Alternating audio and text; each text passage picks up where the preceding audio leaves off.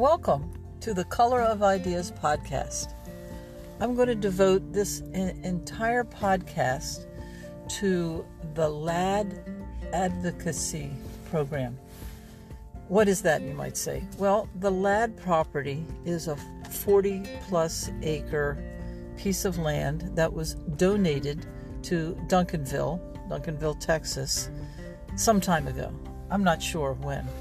Uh, what's happening right now in Duncanville is that the city council is discussing whether to develop that property for commercial interests and uh, housing uh, or to keep it as a, a, nature preserve for future generations here in Duncanville. Well, as you might expect, uh, the, the this comes down to beauty versus money. Okay, so yes, uh, if the property were developed, it would increase in value and bring in a lot of money to the city. Uh, however, look at the cost of that. Of course, right away, there's the loss of the, the, the natural population, uh, the wonderful richness of animals that would, will be in that property. That that's pretty obvious. But what isn't so obvious is the incredible uh, carbon footprint, the incredible pol- amounts of pollution, and that would impact our immediate area. Uh, on top of that, I like to think of the fact that it means a lot more water and electricity are being drained from the grid and from available water sources. Now, th- these are not areas that are real stable and strong in the area to begin with. Anyone who's lived in this area knows that last year we had a, day, we had some snow. It wasn't a significant amount of snow, but it was cold for here.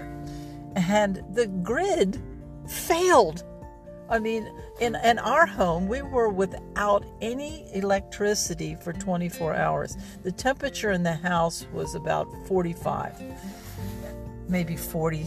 Um, it was very uncomfortable. Oh my word. And then the next day, uh, that's when you started having electricity cycling on and off.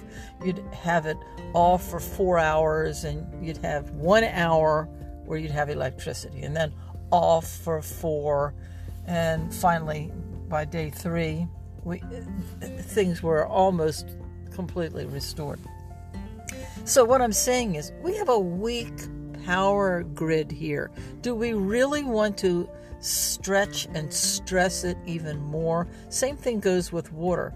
Uh, and and of course then there's the continuing pollution of these commercial interests, these homes that, that will be there for generations to come. So there's that whole level of um, disagreement from me about uh, developing that land. Uh, as important, uh, more important, I, I think, more important than that for me personally, is that I have always in my adult life found the natural settings. For some people, it's the ocean, other people, it's the woods, and for others, it can be both. The idea is drawing aside, taking time to be part of nature is healing and refreshing on so many levels. As an abstract artist, I know that uh, hiking uh, not only clears my mind, but opens up a kind of an interior dialogue. There's there's so much noise in the city. I, we don't even know that. And, and because we're, we're used to it. We're used to planes overhead. We're used to sirens and police. We're used to car noises, neighbors' dogs. Well, because we lived in a rural setting for 16 years, from 2002 to 2018, uh, for the first time in my life during that period, had a massive encounter with peace and quiet. Yeah, there's going to be some sound, but it's birds. You know, it's cicadas.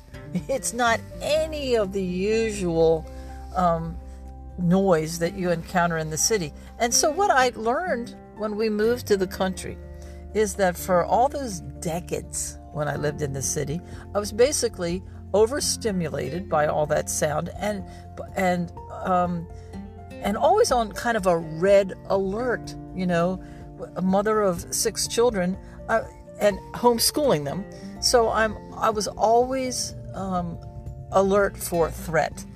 And I didn't even know this. Oh, is someone going to break in the house tonight? You know, are the, where are the children? They need to be in the backyard. Now, none of this was at a conscious level. But what I discovered in the rural setting is that week by week, I could feel stress leaving me. It, it, took me about three months to figure out why that was happening, and and I concluded just what I said that uh, my whole body was on at red alert status when we were in the city for decades.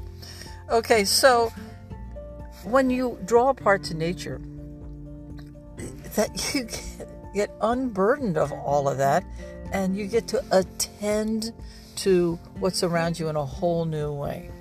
And for me, that means um, making contact with the interior me. I mean, I didn't even know this interior part of me even existed. You know, in the city, it's go, go, go, go. Uh, and and even when you're home, you know, oh, clean up, okay, what are the kids doing? Okay, whatever. I don't know. There's just your mind and your body are occupied in a whole different way in the city that I've discovered through our years in the country. It, it doesn't have to be that way. Well, anyway, I crave and delight in natural spaces. And because it leads to a, an interior kind of dialogue with myself, that's where I come into inspirations for my work as an artist, um, ideas, thoughts about what am I doing when I paint and why am I painting. It, it re, for me at least, it requires the refreshment of nature, and I think it's some that is something that benefits or can benefit all of us.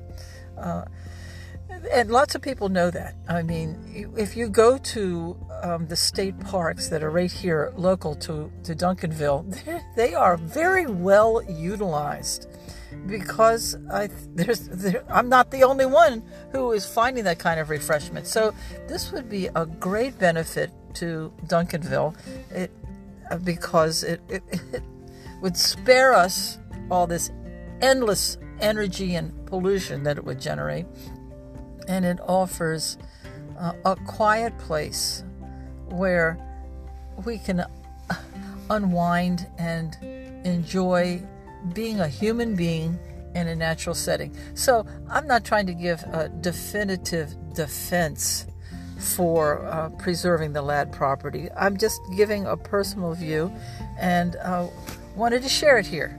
Thanks for listening. So long.